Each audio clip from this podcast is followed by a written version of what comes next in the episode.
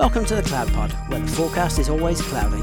We talk weekly about all things AWS, GCP, and Azure. We are your hosts Justin, Jonathan, Ryan, and Peter. Episode 218, recorded for July 5th, 2023. The Cloud Pod is a sucker and shifts left. Good evening, Ryan and Matthew. How are you guys doing? Hello, I'm good. I'm doing well. How about you guys?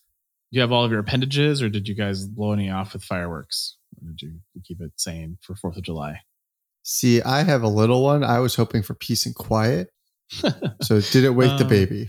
I mean, you live in New Jersey, so I can only imagine the spectacle that is fireworks in New Jersey. Yeah. Yeah. I'm boring, so I was installing a floor. No, that's a, that's exciting. Yeah, uh, yeah. Here, no. I mean, we don't really get to shoot off fireworks here in this part of California because it's fire country, and so we don't we don't try to risk it if we can help it. So uh, we go we go where, where the fireworks are, like uh, Disneyland and places like that instead. So that's our, our solution to this problem. So yeah, we don't blow anything up either, but we could enjoy other people blowing things up safely. So, well, uh, I am back from my trip, and I'll give you guys an update on that first. But I think first of all, we talk about IBM and IBM and their acquisition spree. This time, buying Apptio, uh, or for those of you who are familiar with Cloudability, uh, Apptio owns Cloudability, which they bought a few years ago. Uh, this is for $4.6 billion in cash, five years after Vista Equity bought Apptio for $1.94 billion. Uh, Apptio was created in 2007 and notable as the first company Andreessen Horowitz invested in. Apptio offers cloud-based technology and hybrid business management software for managing businesses in IT field. Technically, they I think they invented the ITBM field, which are IT business management. Uh, there's a quote here from IBM Chief Executive Arvind Krishna. Technology is a changing business at a rate and pace we've never seen before. To capitalize on these changes, it's essential to optimize investments to drive better business value, and Apptio does just that. Apptio's offerings combined with IBM's IT automation software and Watson X AI platform gives clients the most comprehensive approach to optimize and manage all their technology investments. Uh, so yeah, that's uh, interesting, I guess. It's. I mean, I'm very surprised by it. I mean, way to go, Vista. That's a great return on on that investment. So that's good for them.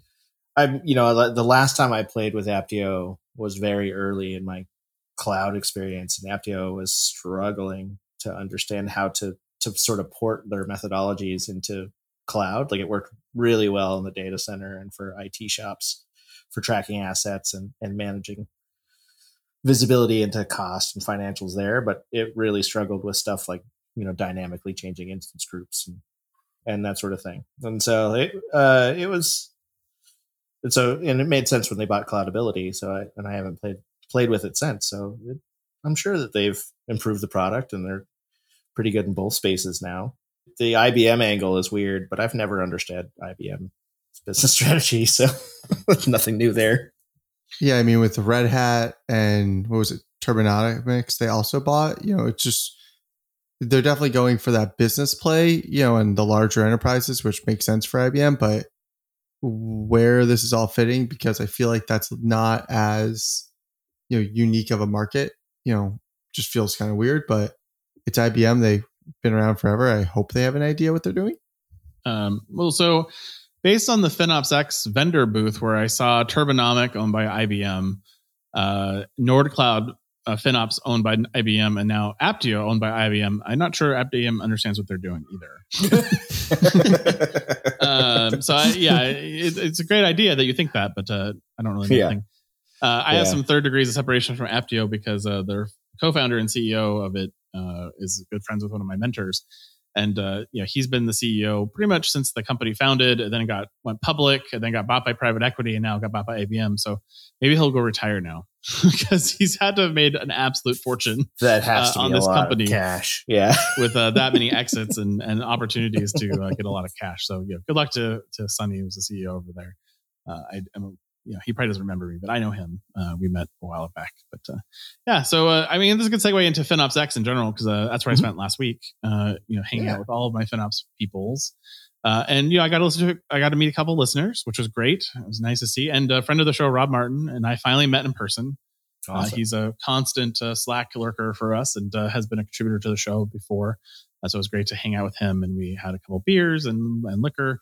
Uh, it was very nice. Uh, so good to go. But uh, yeah, so the my the FinOps X conference, if you're part of the FinOps Foundation, um, I will have to say is a fantastic uh, event. You know the the energy was super positive. There's a lot of people super excited about FinOps. Um, you know, it's interesting because I, I didn't realize how many people had come out of accounting or finance to come into FinOps. And so it's kind of an interesting technology meets financial accountant uh, worldview. So you get kind of both perspectives in the sessions as well as in the hallway conversations I was having. Um, you know, you'd ask like, well, what was your background? And I was in, you know, I was in finance for years and then I got really interested in this cloud thing and it's a fun challenge. And so that was interesting uh, you know the the vendor side of FinOps is interesting. I, I've realized that we are fully now at the end of Gen One FinOps tools, which is everyone has a dashboarding tool, everyone has a you know recommendation engine tool, and mm-hmm. an anomaly detection portion. Uh, you know, it's, it's funny because on day two of the keynote, that they basically had all of the sponsors give a two minute pitch on their products, and I literally saw the same dashboard just with different UIs, uh, probably for every vendor. Yeah. Um, so you know, I, I, definitely think it's interesting. You know, I did have an opportunity to talk to some startups. Um, you know, they're on the floor, and, and, you know, they're thinking about kind of the next generation of what that looks like. And you're really talking about bringing AI and LLM technology into FinOps, and how do you get, uh, you know, beyond the basics of it. So I think there's, you know, I think we're at this kind of the cusp of the end of the Gen One era. That's all become commodity, which makes sense why Apptio is selling to something like IBM because the growth market for cloudability is probably limited now. Um, and then I think you you'll kind of see the verge of you know how do these people take advantage of something like Watson? You know, if Watson X at IBM can help Apptio jump the jump to the next level, uh, these other companies can take advantage of LLM models, especially you know again knowing the audience is very heavily accounting and finance people. They're not coders. So if they can go use natural language to go ask, you know, hey, what would happen if I changed all of my instance types from uh, N1 to N2 on Google, or if I change from GP2 to GP3, what would that save me? And you can ask that question to your FinOps tool. I can see that being a really compelling use case and, and really something that will be kind of next generational. Um, so I, I suspect that we're in for a bunch of FinOps and you know capabilities coming out of you know these vendors as they try to figure out what their V2 is. Um, and potentially new startups that are going to come in and, and be disruptive to the Gen One players because I think it's it's very commodity, which was my big takeaway from the conference in general. So it was good. Uh, it was a nice time. I definitely recommend going if you're in the FinOps space. Uh, I, I think it was a great event. Uh, really well, high production volume. I mean, I felt like reinvent in some ways and how classy oh, wow. it was. Hmm. You know, nice, uh, nice. audio was maybe a little weak in some of the breakout rooms, but you know that's a minor quibble. Uh, just because they use some cheap speakers, uh, the vendor. That's probably the venue too, right? Like, yeah, exactly. And you know, it was at the Marriott Marquis in San Diego, which is a beautiful hotel. Take your family to as well, so your family can go to the beach and you can go to the FinOps conference. So they're going to be there again next year, so you'll have that opportunity. Nice. Yeah, I, I, I I'm waiting for the first one of these players to really get the data enrichment, like AI generated data enrichment of your resources. Like the first person who cracks that in a reliable, like useful fashion, I think it's going to change the way we do business because I think there's a lot of business decisions we make on incomplete data. And I think that once that data is more complete and you can turn something loose to do it at a very large scale, I think it's going to change a lot about what we think our businesses, you know, how they run, how healthy they are, what things cost.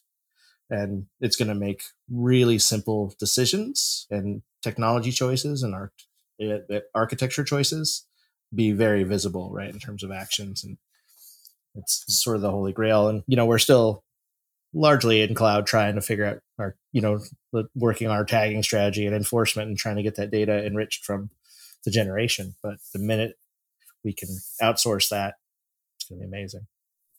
Yeah, and really that Gen 2 stuff at this point, you know, I've looked at many of the players and, you know, they're all kind of like you said, the same. And even, you know, the Azure console or AWS console is getting there to catch up with a lot of those. Definitely not saying they're as good as them, but has 50 to 60%, depending on the console, you know, as good. So the person, like you said, that can crack that Gen 2 space, you know, is definitely something that I'm looking at for my day job and, you know, ready to recommend once we, they can really prove the value because like you said, just being able to say, Hey, what if I move from A to B or B to C?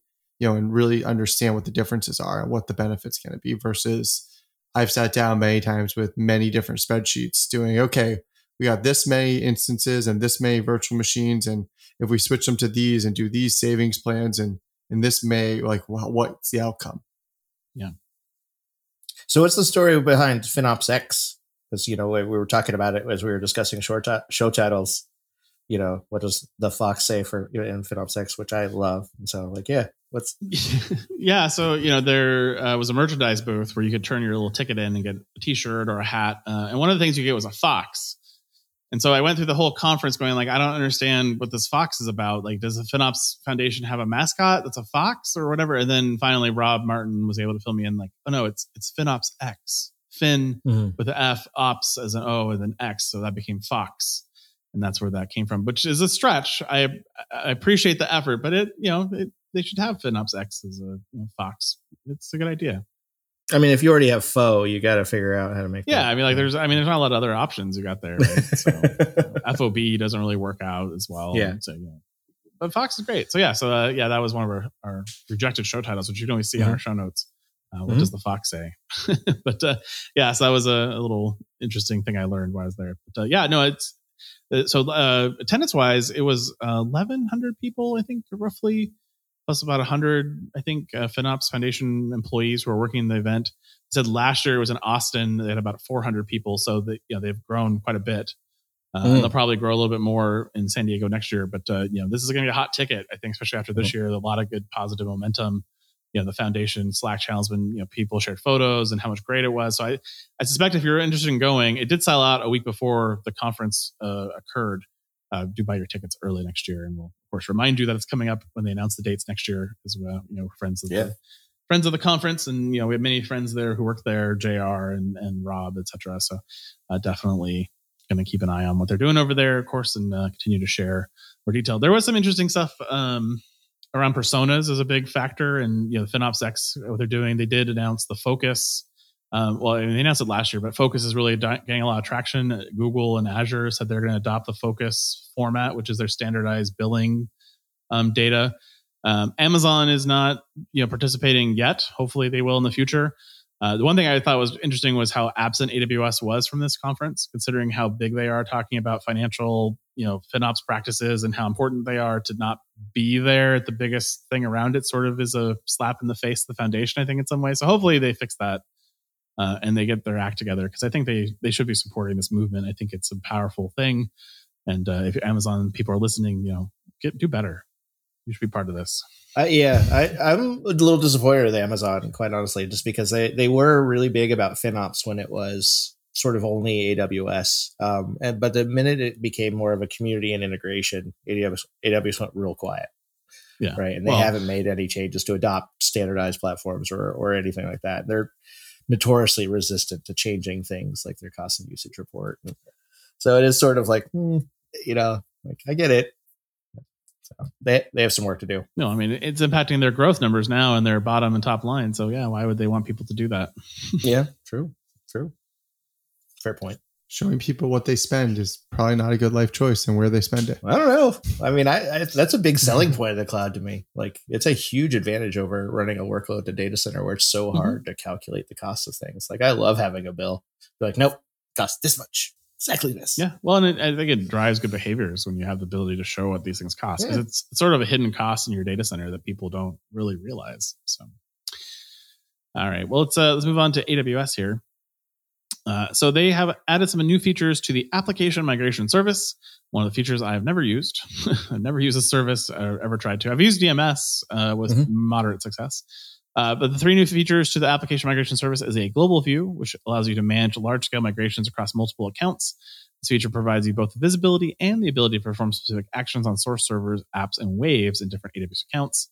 Uh, some of those actions could be launching and testing uh, or a cutover of instances across those account, as well as monitoring the execution and migration across those accounts themselves.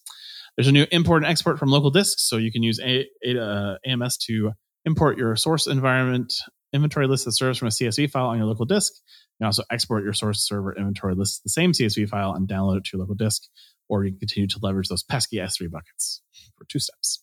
Uh, then they also give you some additional post-launch actions, which adds four predefined post-launch actions to AMS, including configure time sync, validate your disk space, verify HTTPS response, and enable Amazon Inspector. I think the reason why none of us have ever used this tool is because we don't actually like supporting cloud adoption in this way. Like this is very, you know, it's a lift and shift methodology, and this just isn't a problem I have with lift and shift methodology, right? Like it's there's a lot of tools available, and generally when I'm looking at cloud adoption, even in a lift and ship scenario, I'm trying to encourage like better CI and CD and deployment automation and those types of things. And and I feel like this is sort of a cheat, you know, uh, around those things where you don't have that. And so I, I get it. Um, but I do worry about, you know, what happens day three after this, after you use this tool, but it's, it's, you know, it's not fair since I've never used it. Yeah, I'm with you. I mean, it's great to lift and shift, you know, as I can imagine, but you know, I don't even even just leveraging the basics of the cloud, thinking like, hey, just put it in an auto healing group so you have, you know, some backup if it goes down or anything along those lines.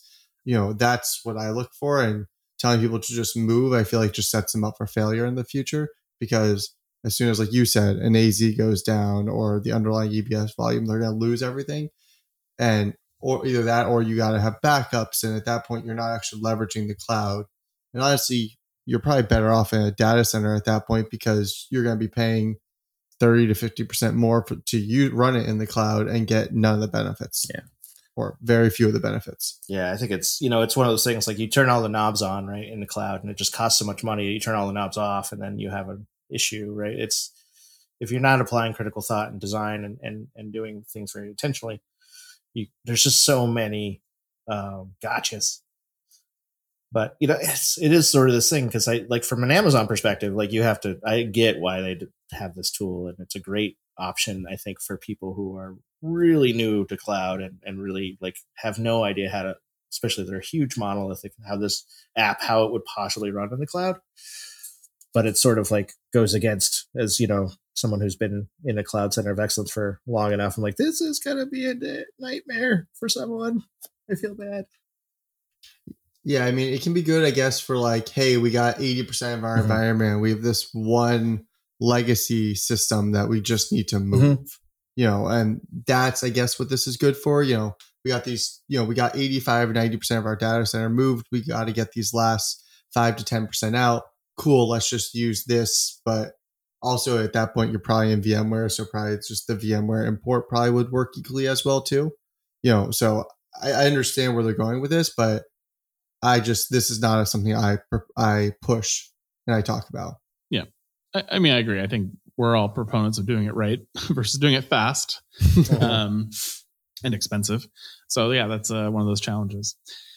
All right, well, let's move on. Uh, so if you are, you know, maybe you've no cloud, but you're trying to learn AI uh, this time around, if you're interested in learning more about, you know, LLMs or uh, large language models, images, and music uh, LLMs, there's a new course from the deeplearning.ai and AWS to teach you how to use LLMs to create your own AI generated content. This new course will cover topics such as how LLMs work, how to train one, how to use an LLM to create content, and how to evaluate the quality of AI generated content.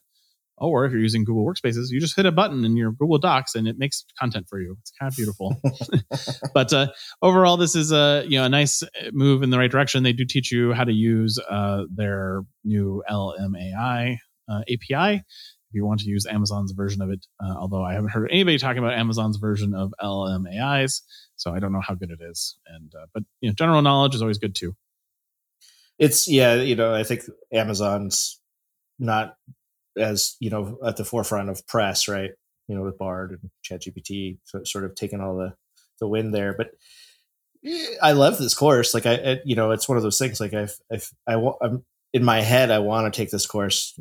The reality is that i have no time. But uh this is the type of course that you know would help you know step to step in a career right? As as technology moves on as as as the ecosystem is changing if you don't keep up like if we don't learn ai like we are going to sort of not understand what goes on right in a couple of years. It's just going to be the the nature of the business. Uh, it's going to be everywhere and ubiquitous and, and have influence everywhere. And so like I, I love these courses for getting into some of these things at the ground level and especially when it's new it'll be completely different in six months but hopefully once you're you've got a base knowledge you can go along on that journey rather than just be surprised so, so I like it. Yeah, it's much easier to stay up to date than, you know, say, okay, we're going to start learning the cloud today, you know, 15 years into the cloud becoming a thing where all of us had been in it for 10 years, Mhm. you know, or longer. And so, like, seeing each piece grow on top of each other makes understanding, you know, I don't need to understand all the details of the latest and greatest Amazon service because I know how all the underlying principles work. And it's like, oh, okay, they just solved this use case and mix uh, these three pieces, and it's much easier to understand. So, like you said, if I you know was retired and had lots of money and time, I would totally go do this and have some fun on the side. But you know, in reality, I just don't have the time right now in life. Yep. I mean, it's sort of what happened to big data in general was that I. Mhm. I didn't have the time to go learn all the cool big data things in Hadoop really well. And as much as I'd like to learn it really, really well, uh, I still am at a very conversant level only, just because I haven't, you know, I've I've witnessed it, I've seen it, I've seen it work. I just haven't had to build it myself with code, so I don't know how to, you know, some inner workings work. But uh, it's a problem with getting old and getting into leadership and management. I guess. It's true. So true. I'm I'm just glad because you know that there was such a glut in you know cloud expertise and you know it was hard to hire for so long. And so I and I feel like we are bound to repeat that mistake if we don't invest in the training early. And so this is it's good to see things like that where we're well, we won't know it because we're old dinosaurs. We're stubborn and tired. But uh you know at least there'll be a, a community that can nurse us along and answer questions for us when we Yeah. need it You say was. I still feel like there is a deficiency in cl- Yeah, people that yeah. understand the cloud. I mean, it's definitely Yeah. better than it was five years ago, you know, eight years Yeah. ago. Like, you know, before it was like you rarely see someone say cloud on their resume. Now at least they say cloud on the resume. Now, do they know the cloud after that? That's a different problem. Yeah. But at least they think they do. So at least we can have Yeah. a conversation versus, Yeah. well, I've never done the cloud. I don't know why you would. You know, some of those conversations we used to have all the time. So. Uh, well, AWS App Fabric improves application observability for SaaS applications. And when they say application observability, they really mean security observability in this particular case in this article. But you know, we- don't mock the headline too much. Uh, as you know, many companies turn to SaaS applications for their enterprise apps to help all their employees and not have to manage pesky software. Uh, as SaaS app usage has expanded, there's an increasing need for solutions that can identify and address potential security threats to maintain uninterrupted business operations. Integration of SaaS apps with existing security tools requires many teams to build, manage, and maintain P2P integrations or point to point. In response to this, AWS is launching AWS App Fabric, a fully managed service that aggregates and normalizes security data across SaaS applications to improve observability and help reduce operational effort and cost with no integration work necessary. When SaaS apps are authorized and connected, App Fabric will ingest the data and normalize disparate security data such as user activity logs. And this is accomplished using Open Secu- Cybersecurity Schema Framework, an industry standard schema and open source project co-founded by AWS. So I don't know how actually industry standard it is, but it's open source. the data is then enriched with user identifiers such as corporate email address. This reduces your security incident response time because you gain full visibility to user information for each incident, and you can ingest normalized and enriched data to your preferred security tool, which allows you to set common policies, standardized security alerts, and easily manage user access across multiple apps. This is available to you in North Virginia, Ireland, Tokyo, uh, and eventual AWS regions in the future. Uh, a couple of things here. The security tools it can integrate with is Logz.io, Netskope, NetWitness, Rapid7, and Splunk. And the SaaS apps that it supports is Asana, Jira, Dropbox, Google Workspaces, Microsoft 365, Microsoft 365 Audit Logs, Miro, Okta, Slack, Smartsheet, WebEx, Zendesk, and Zoom. And I'm sure many more SaaS companies are now looking at this as well, uh, which is great. They did mention in the article that they are going to be adding some generative AI capabilities to this, fu- to this product in the future, which will allow you to uh, automatically perform tasks across applications in that future release, which I guess will be nice when it comes, but not here yet. So now, now Amazon's in the vaporware AI site stage where they announce things that'll eventually come and maybe never will. yeah. I feel like I feel like everything now is like, and our next version will have Chat GPT integration or large language model. Like everything you see is just like that's the next thing. So yep. Well, I mean, it's like it's like uh, you know everyone was into NFTs and crypto stuff and Web 3.0, and then that all failed, and then it was Meta and Meta Universe and all that, and now we're into the the Chat GPT will save the world and the economy world, and so everyone's got to have features in that space. Yep. Yeah. Yeah. Reading the blog post is just like a slew of Amazon services, you know, of like, oh, it integrates with this and encrypted with KMS. And like, it- it's amazing how they really stitch all the services together, to, you know, on the back end to really just create the solution for you. Yeah. I mean, Amazon's been awesome at that for years, right? They've built the foundational apps out so that they can just leverage them to provide the value. Like, because I when I look at this and I go through, I'm like, this is this is a problem, and this is a real problem that you know I've had to solve.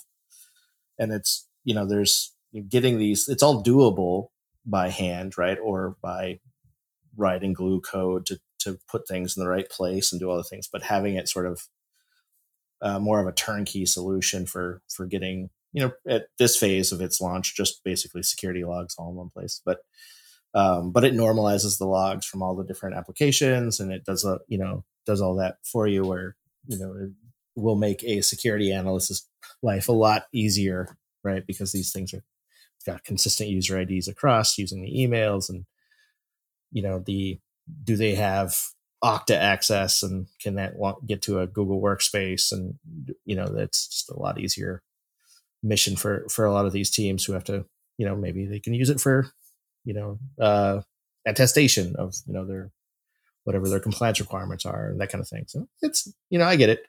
I'm curious in cost, right? Because this is one of those things that can have a huge balloon cost, right? So and it you're not going to make any money by turning it on, right? Like you're I mean, going to have the ability to do forensic investigation. So it's like, eh, careful. So I was curious if any of you guys would kind of uh, call out the fact that they've already had this available to you for a while.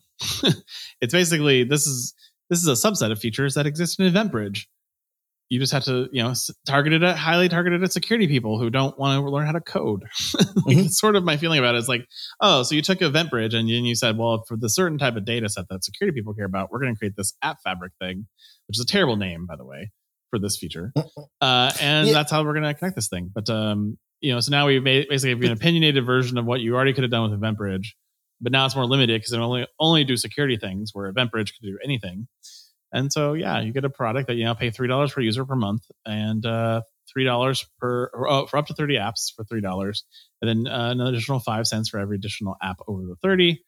Uh, and then you know you get this limited access and, and value to it. So, I mean, it's only if the the application is natively expose um, authentication options via eventing, right? Which is well, I mean, yeah, yeah, you have to integrate. So this is so you'd have to like it, you if you were using EventBridge in a lot of cases, you'd have to write your own Lambda to go do a thing. But potentially you could, but I mean, yeah. these these companies are also partnering with them on EventBridge. So if you if these are your mm-hmm. SaaS apps today, they're already there. You could have done this mm-hmm. already. Mm-hmm. You just you know security people like the easy button sometimes. Mm-hmm that's what they've done with the data lakes oh, too. Oh, yeah. There's the security yeah, yeah. data lake. There's the original data lake. I think there's a HIPAA data lake. I'm sure there's at least three other news announcements that I missed of. Yeah. So this is this is where we get into verticalization that just drives me crazy because now we're now we're verticalizing for teams and personas inside of the organization versus verticalizing for industries. Uh, and this just sort of annoys me because it's already there. you could have done this. You just didn't want to do the work. Maybe I wonder, like, if you think about the Jira integration with EventBridge, like, I don't trust that it would actually track user like logging into Jira. Like, it's definitely like ticket create, ticket update, you know, that sort of thing. Like, it's. I wonder if the devil's in the details. If you're trying to really string these things together, maybe like you'd always hit an edge case. But uh, then again, you know, you're probably going to have that scenario anyway with App Fabric as well, right? Because it's going to be mm-hmm. like, oh, except for that one thing that we don't have integration. Yeah, so, yeah, exactly. Have you been waiting months and months to hire your new AWS, GCP, or Azure architect only to have them be poached at the 11th hour by a startup with a juice bar? Initiatives stalled because you're having trouble hiring? Well, I have a simple solution Foghorn Consulting. Foghorn Consulting provides top notch cloud engineers to the world's most innovative companies and can be burning down your DevOps and cloud backlogs as soon as next week. Foghorn certified AWS, GCP, and Azure professionals are armed with infrastructure as code and from day one will be designing performant, optimized cloud native or hybrid environments that deliver on the promise of cloud. Their FogOps solution even provides on demand cloud engineering to augment your existing teams. Visit www.foghornconsulting.com or send an email to cloudtalentnow at foghornconsulting.com and tell them the CloudPod sent you. Your dedicated FogOps team is with you for the long haul and they bring their own juice.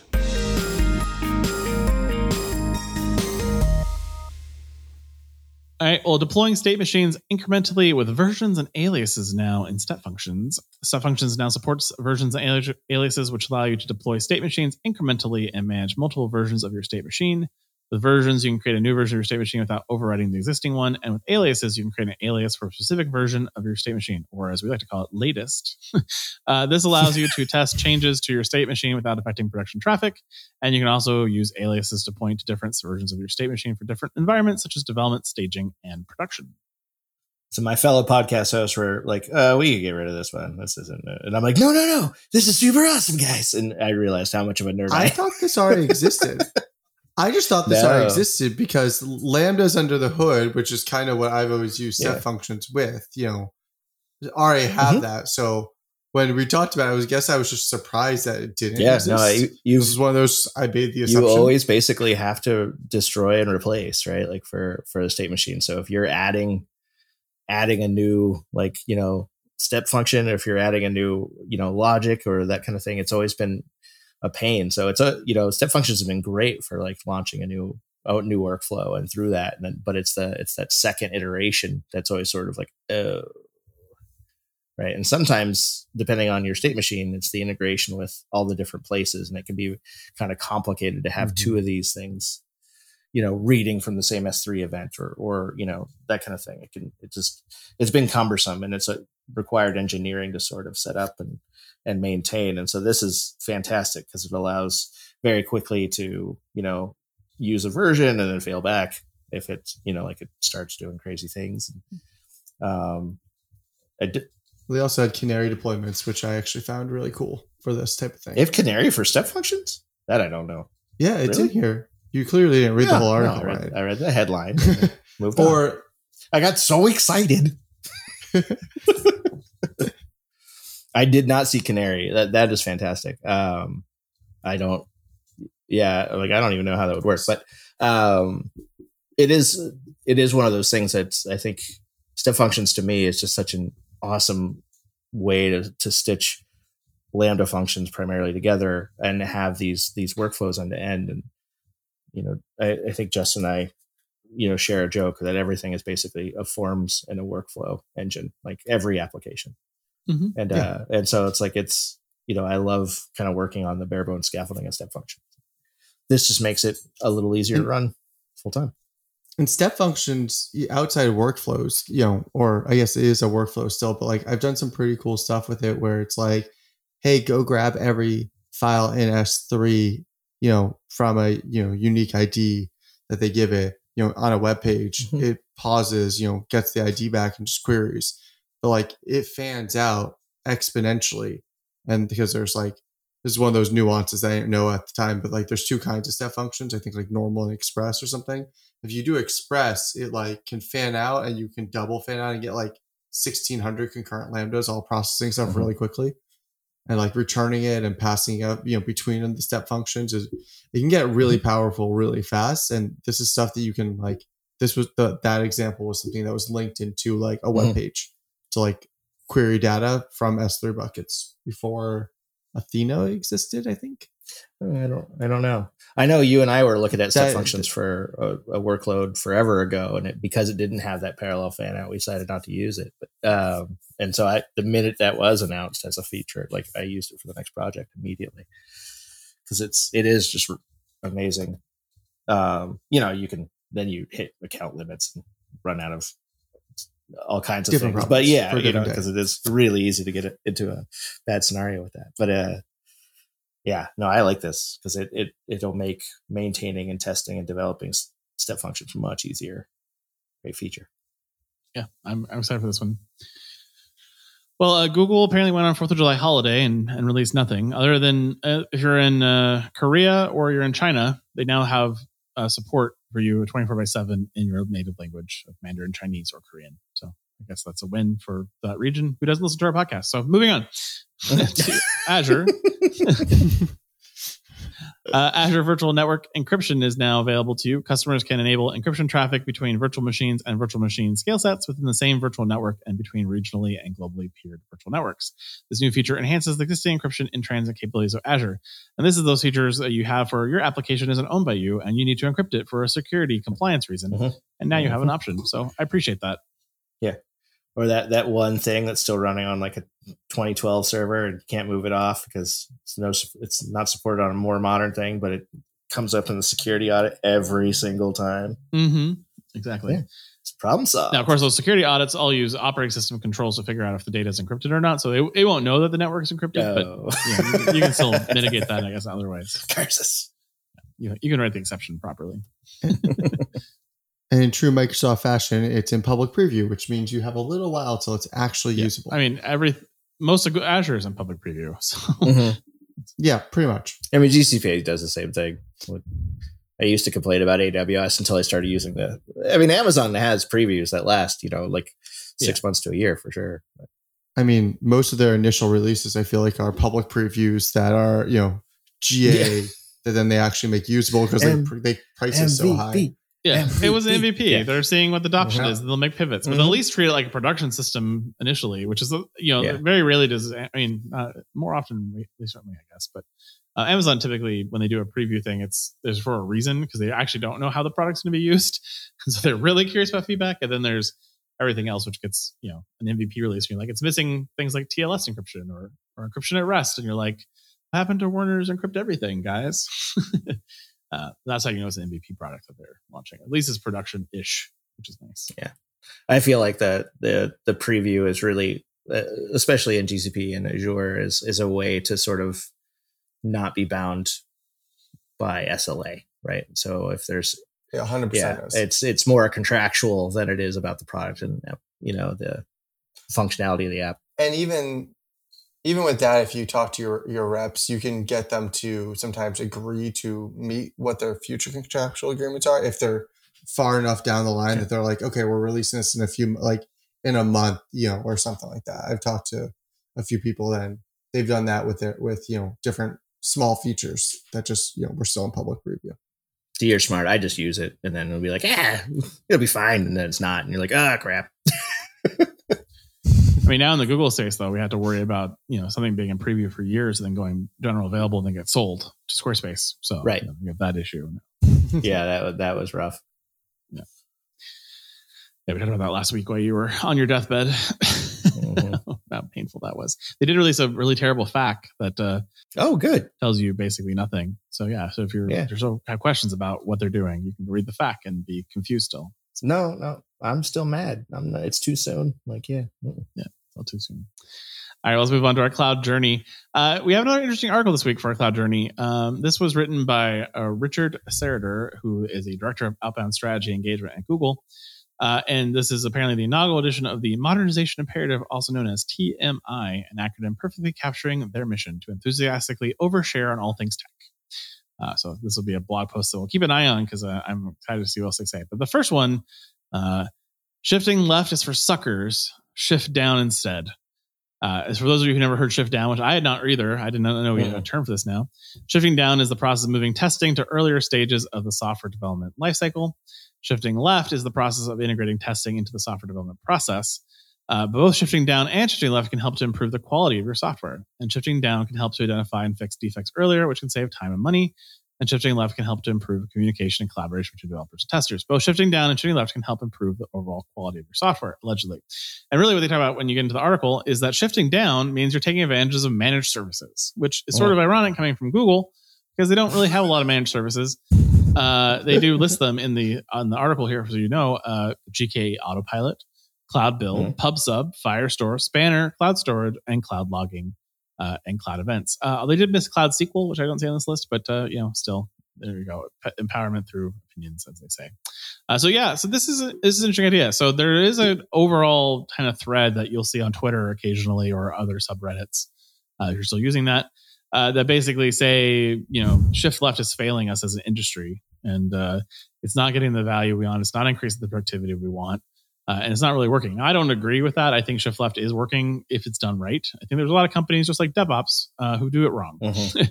Uh, and so I, I'm intrigued mostly in this article about the idea of shift down, uh, which is something I advocate all the time. Right? Managed services are something I love. I love managed services because it, it takes away toil from my teams and allows us to focus on things that matter. Uh, and so I do encourage this capability uh, of shifting down to your managed service to help ease your burden. But uh, shifting left, I still think has value. What do you guys think? I mean, I think that both definitely have merits. I always say leverage the service because, like you said, I don't want to deal with the toil. I don't want to manage my own SQL servers. I don't want to deal with managing my own queues, you know, or anything like that. But to me, shifting left is also don't have a, you know, unless if you're integrating in, you know, months to a project, but like if you're starting a new project, it's doing that sprint zero work, as I call it, you know, that setting up your pipeline, setting up your Git repos, setting up the CI, the the security tools and everything, doing all that at the beginning. That way you don't end up with code and they're like, cool, six months into this project, three month, three weeks before we're gonna go live, we're gonna shift left now. That that doesn't work. Like if you're gonna do it, you gotta do it from the beginning. And you know, it's that whole, hey, let's you know, if you're gonna do it later, it's spend the time, make sure you allocate the time on the engineering team to actually, you know, have the capacity to say, hey, we're going to spend 20% of our time for the next couple sprints to clean up a lot of these, you know, high severities and all these other, you know, things that come in there. Just saying, hey, we're going to shift left and we shove this thing in our pipeline and all it's going to do is piss people off. I was laughing because as I was reading this, I'm like, wait, I thought that was shifting left, you know, a lot, you know, like it's a lot of these same ideas, you know, I, I was shifting down. I've been sort of attributing as part of a larger thing. It just goes to, you know, the industry, and we get these terms that we can all define as individuals separately, and and then we sort of talk about them like they're unified, but they're not. Right? It's it is. Uh, I do like. I I like a lot of the points in this article. It's great. Yeah. Yeah, he takes a particular yeah. onus um, to the full stack engineer concept, which I sort of enjoy because he had a great analogy mm-hmm. for it. Uh, you know, where he said basically, uh, you know, he had a story about as a kid, he his mom used to have him go out and start the car, which is really because she didn't want to warm it up. But you know, he eh, he correlates that to you know, as a forty something year old adult, frantically jabbing a self checkout touchscreen, looking up the code for seedless grapes at the grocery store while enjoying the privilege of scanning and bagging its own produce. That all you're really doing is shifting the work to a different level, and that's sort of a version of shift left. And then he goes into a mini rant about full stack engineers that there's basically only nine that actually exist on planet Earth because virtually nobody writes a front end in React, sets up Kubernetes, configures a RabbitMQ instance, provisions space on the SAN, and lights up the top of the rack switch. And today's developers are asked to know web frameworks, architecture patterns, testing strategies, build systems, multiple types of databases, caches, automation tools, container orchestrators, L4 through L7 network concepts, SaaS APIs, monitoring systems, numerous public clouds, and oh, maybe a little bit of machine learning too. And uh, you know, he just flips through D&D.com and says it's mm-hmm. pretty crazy what we're asking our junior and senior developers to do in general. So, so that, that's the one point of the article I don't agree with, right? I don't think anyone is expecting a single person to do all the things, but mm-hmm. I think that the important part to remember with a like full stack engineer and and that is is don't define yourself in the boundaries, right? There's going to be just like any engineering team, if you're solely focused on front end, there's people that are going to understand frameworks and technologies at at different levels of experience. You know, you're mm-hmm. going to have React experts and Rails experts and those things. So it's no different.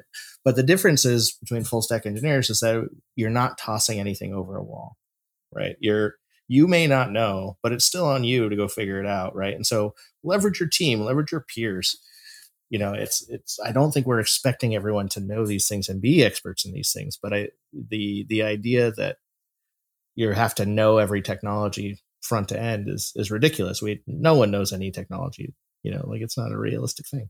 Yeah, I mean, and that's where I think we we as practitioners, uh, you know, we abstract some of this away from the developers. So all they have to do is you know, configure a Terraform module, but they have to know that they need mm-hmm. a Terraform module first. When so I think mm-hmm. when we say, you know, I need a full stack dev, it's it's someone that understands how this stuff all should work together and can, you know, maybe doesn't have the the detailed part of it, as you said, but you know, at least has an understanding that, oh, I need a I need a message queue here. And I've used Rabbit in the past, or I understand the Rabbit API. And then how do I get access to that? Oh, well, there's a Terraform module. I can just plug it in, I can put some values in, and I'm off to the races.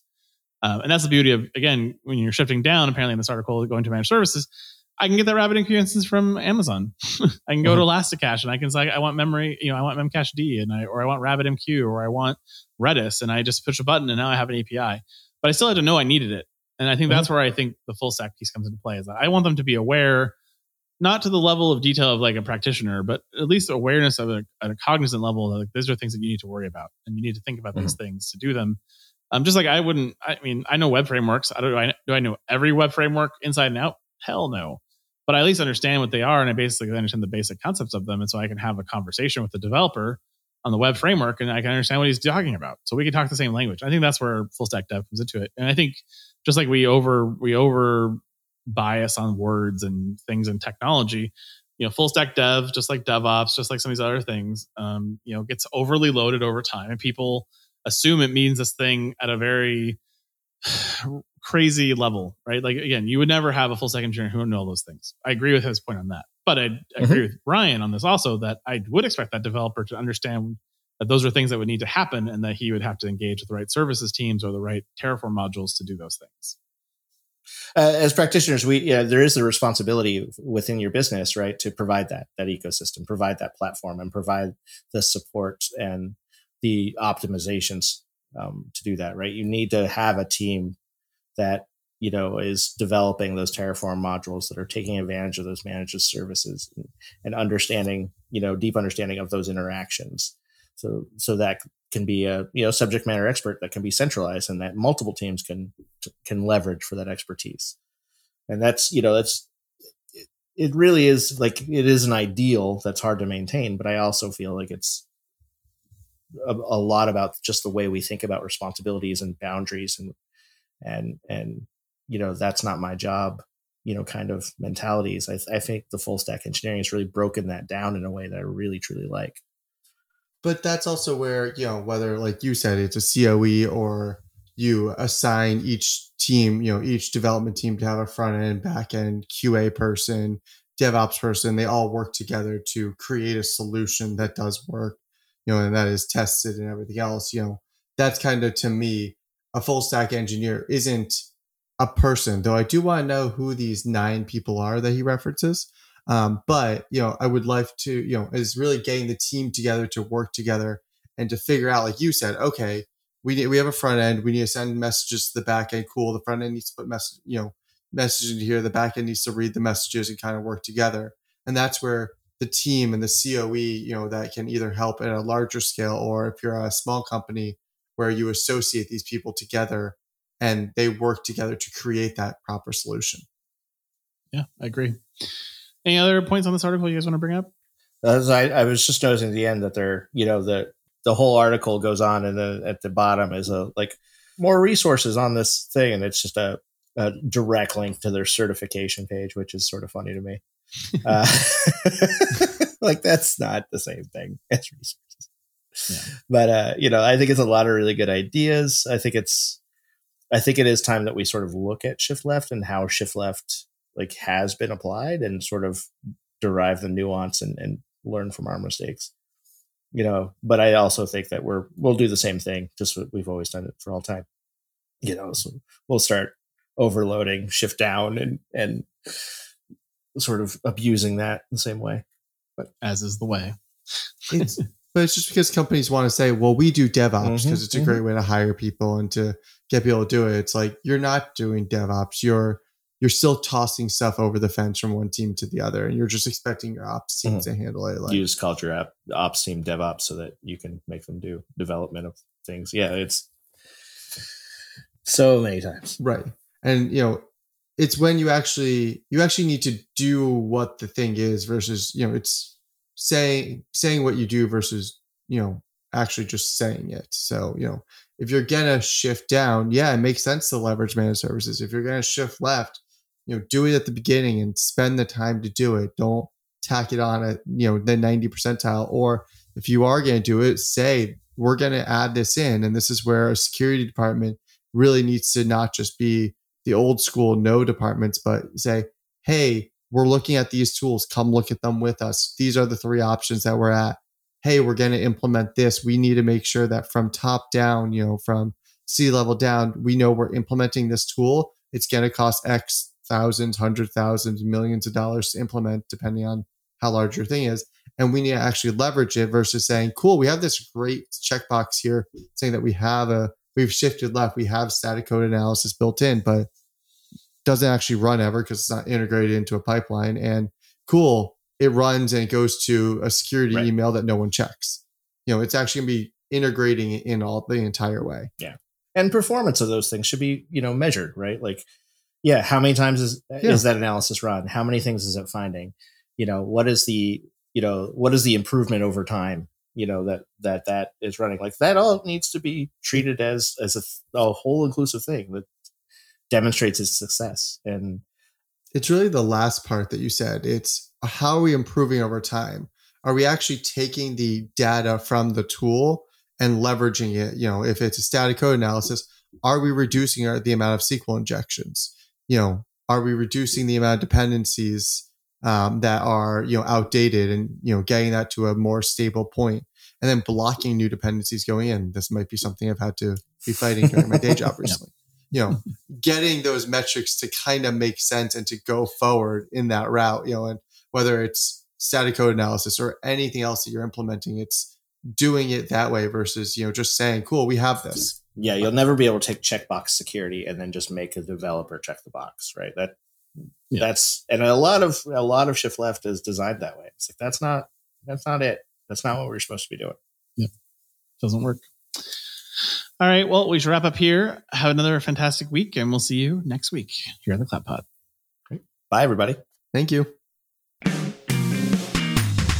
And that is the Week in Cloud. We'd like to thank our sponsor, Foghorn Consulting. Subscribe on iTunes or wherever you get your podcasts and tweet us your feedback at hashtag thecloudpod. Or join our Slack channel, go to our website, thecloudpod.net for sign up instructions.